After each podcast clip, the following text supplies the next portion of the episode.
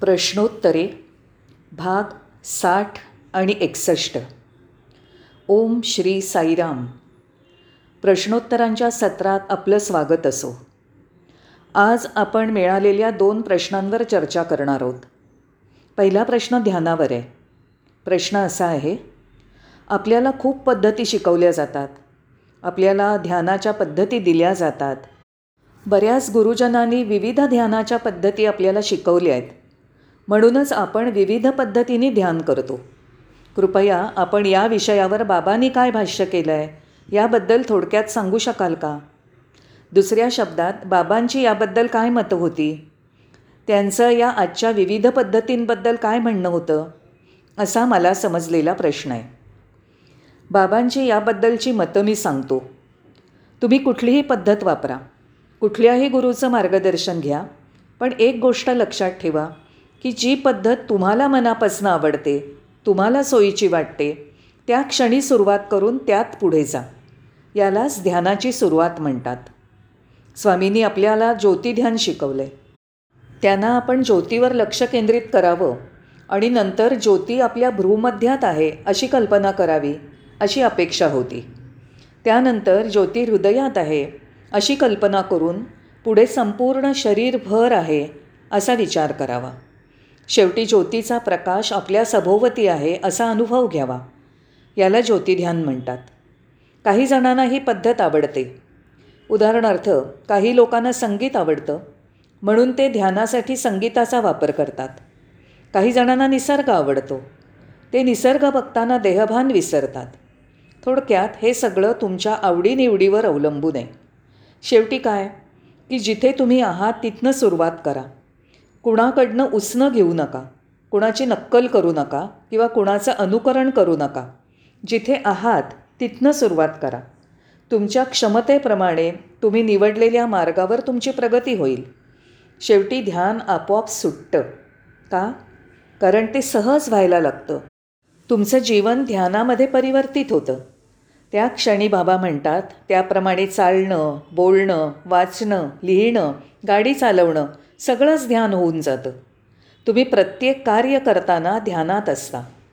अशा प्रकाराने ध्यान आपल्याला सावलीसारखं सोबत राहतं.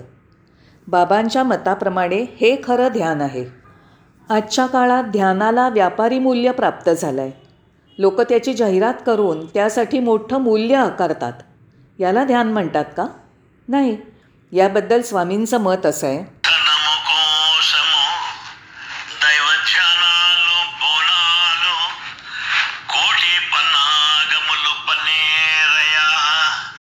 फक्त पैशासाठी हे लोक ध्यान करतात.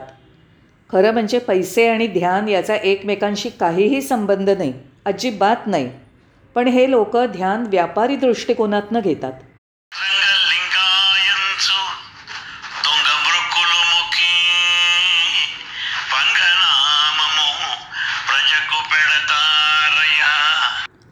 ते नमस्कार करतात दंडवत घालतात ते कशासाठी? फक्त पैशासाठी. ते सगळे नाटकी आहेत खोटे आहेत. म्हणून शेवटी समाजाची फसवणूक होते ते खरं ध्यान मुळीच नव्हे.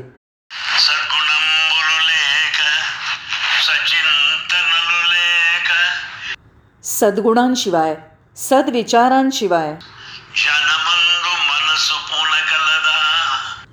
ध्यानावर लक्ष केंद्रित करणं शक्य आहे का? हा प्रश्न भगवान बाबांनी विचारला.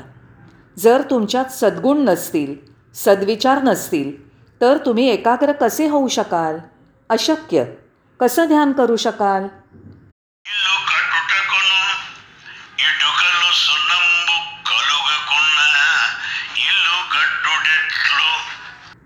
जर तुम्हाला घर बांधायचं असेल तर तुम्हाला विटांची गरज आहे सिमेंट लागतं. त्याच्याशिवाय छोटं घर बांधणं शक्य नाही. हे शक्य आहे का? अशक्य. बांधकाम विटा आणि सिमेंटशिवाय होणं अशक्य आहे.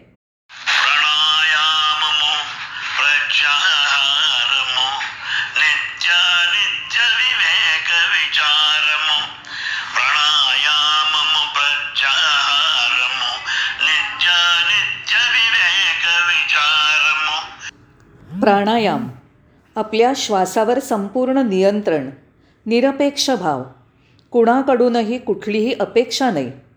आणि सत्सद विवेक विचार. काय शाश्वत आहे? काय क्षणभंगूर आहे? यातला फरक ओळखणं. काय शाश्वत आहे? आणि काय अशाश्वत आहे? याची चौकसपणे चिकित्सा करणं.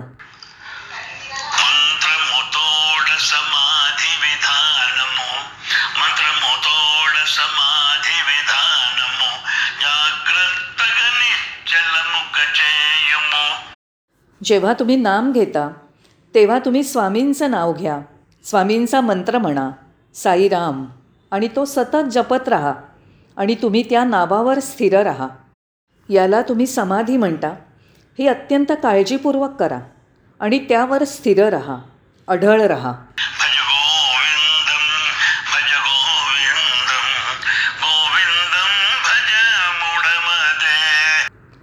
आदी शंकराचार्यांनी भजगोविंदम हे पद रचलं आहे स्वामींनी या सगळ्या श्लोकांचं तेलगूत भाषांतर केलं आणि संपूर्ण एक महिनाभर त्यावर प्रवचनं केली. मला आठवतं त्याप्रमाणे बहुतेक उन्हाळी वर्गांमध्ये उटीला केली. हे मी तुमच्या माहितीसाठी सांगतोय. पुढे स्वामी म्हणाले जर तुमचं नियंत्रण नसेल तर तुमच्या साधनेचा काय उपयोग? साधन मुझे मी समूमी म्हणजे नियंत्रण. जर तुमचं नियंत्रण नसेल तर आध्यात्मिक साधना किंवा कुठल्याही प्रकारच्या साधनांचा अभ्यास करण्याचा काय उपयोग?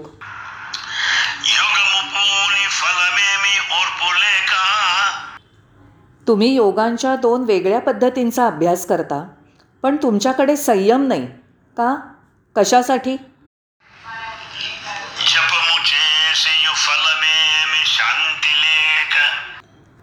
लोक सांगतात की ते पूजा करतात नामजप करतात पण तरीही त्यांच्या मनाला शांतता प्राप्त होत नाही. का बरं? त्याच्यात काय मजा आहे? ते आपण का करत राहायचं?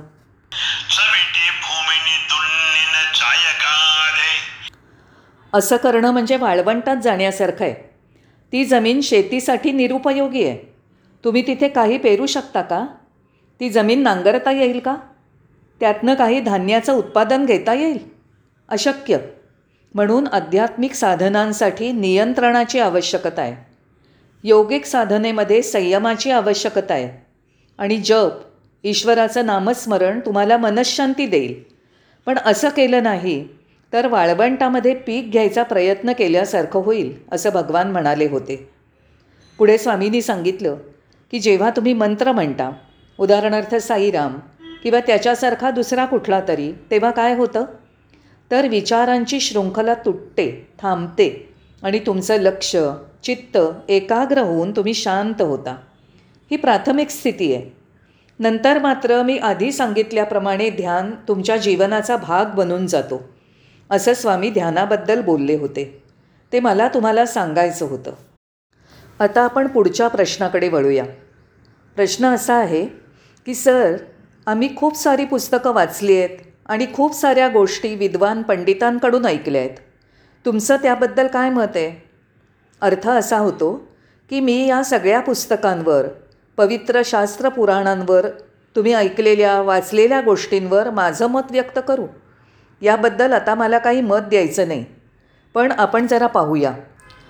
माझ्या स्वतःच्या मताप्रमाणे नुसतं ऐकणं पुस्तकं वाचणं पुरेसं नसून त्यावर आपण मनन चिंतन करणं आवश्यक आहे. ते नीट समजून घ्यायला पाहिजे आत्मसात करायला पाहिजे ते गरजेचं आहे जास्त महत्त्वाचं आहे. माझ्यात ते समजून घेण्याची क्षमता नसेल तर नुसत्या वाचण्याने ऐकण्याने गैरसमजूत होईल. कारण अभ्यासू व्यक्ती किंवा पंडित हे कुठल्या तरी संदर्भात बोलत असतात. जर मी संदर्भच विसरलो आणि वाचत सुटलो तर ते अर्थहीन होऊन जाईल. दुसऱ्या शब्दात सांगायचं झालं तर विषयाला संपूर्ण समजण्याची क्षमता आपण विकसित केली पाहिजे. कारण विषय संदर्भ समजण्याची दृष्टी ही स्वतःची असते आणि ती कमी जास्त असू शकते. पण आजच्या काळात माहिती खूप असते पण स्वतःबद्दल जाणीव मात्र फारच कमी असते. स्वतःबद्दलची जाणीव वाढवा. माहिती कमी असली तरी चालेल. जे वाचलं ते नीट पचवा समजून घ्या. नाहीतर माहितीच्या भाराने एकतर तुम्हाला अपचन होईल किंवा बद्धकोष्ठता. त्याचा तुमच्या डोक्याला जडभार होईल. तो भार अगदी निरर्थक आहे. म्हणून मी सुचवीन की तुम्हाला आवडेल पचेल समजेल असं एखादं पुस्तक किंवा प्रवचन निवडा. तो ईश्वराचा प्रथम दृष्टिक्षेप असेल. तिथे तुम्ही स्वतः असाल. तिथून तुमचा प्रवास सुरू होईल. म्हणून नुसतं ऐकत राहणं किंवा वाचत राहणं पुरेसं नाही. आपली आकलनशक्ती विकसित करणं वाढवणं सखोल करणं हे अतिशय महत्त्वाचं. आहे भगवान म्हणतात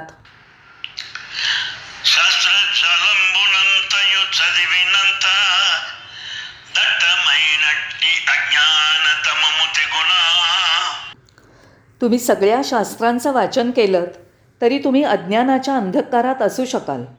तुम्ही त्या अज्ञानाच्या अंधकारातनं कितीही वाचन केलं ज्ञान मिळवलं तरी बाहेर पडू शकत नाही. का बरं?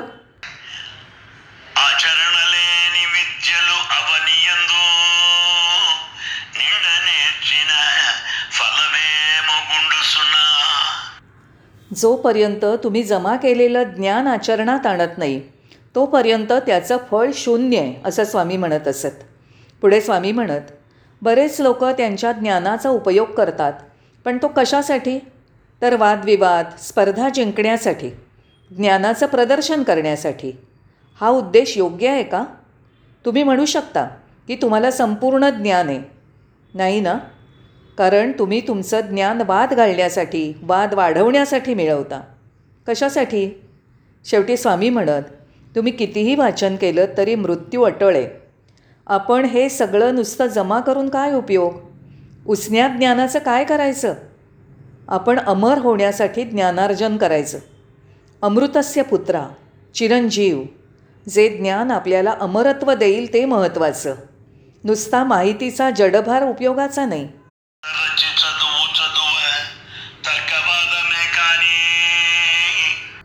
ओह मी वाचतोय. का? तर दुसऱ्याशी वाद घालण्यासाठी. तो म्हणू शकत नाही की त्याला संपूर्ण ज्ञान झालंय. नाही.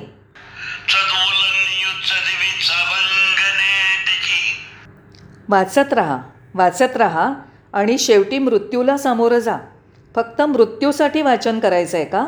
नाही.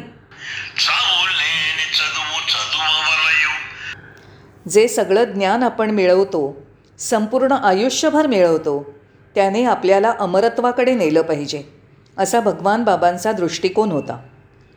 तुम्ही दिलेल्या वेळाबद्दल खूप खूप धन्यवाद. पुन्हा आपण भेटूयात. साईराम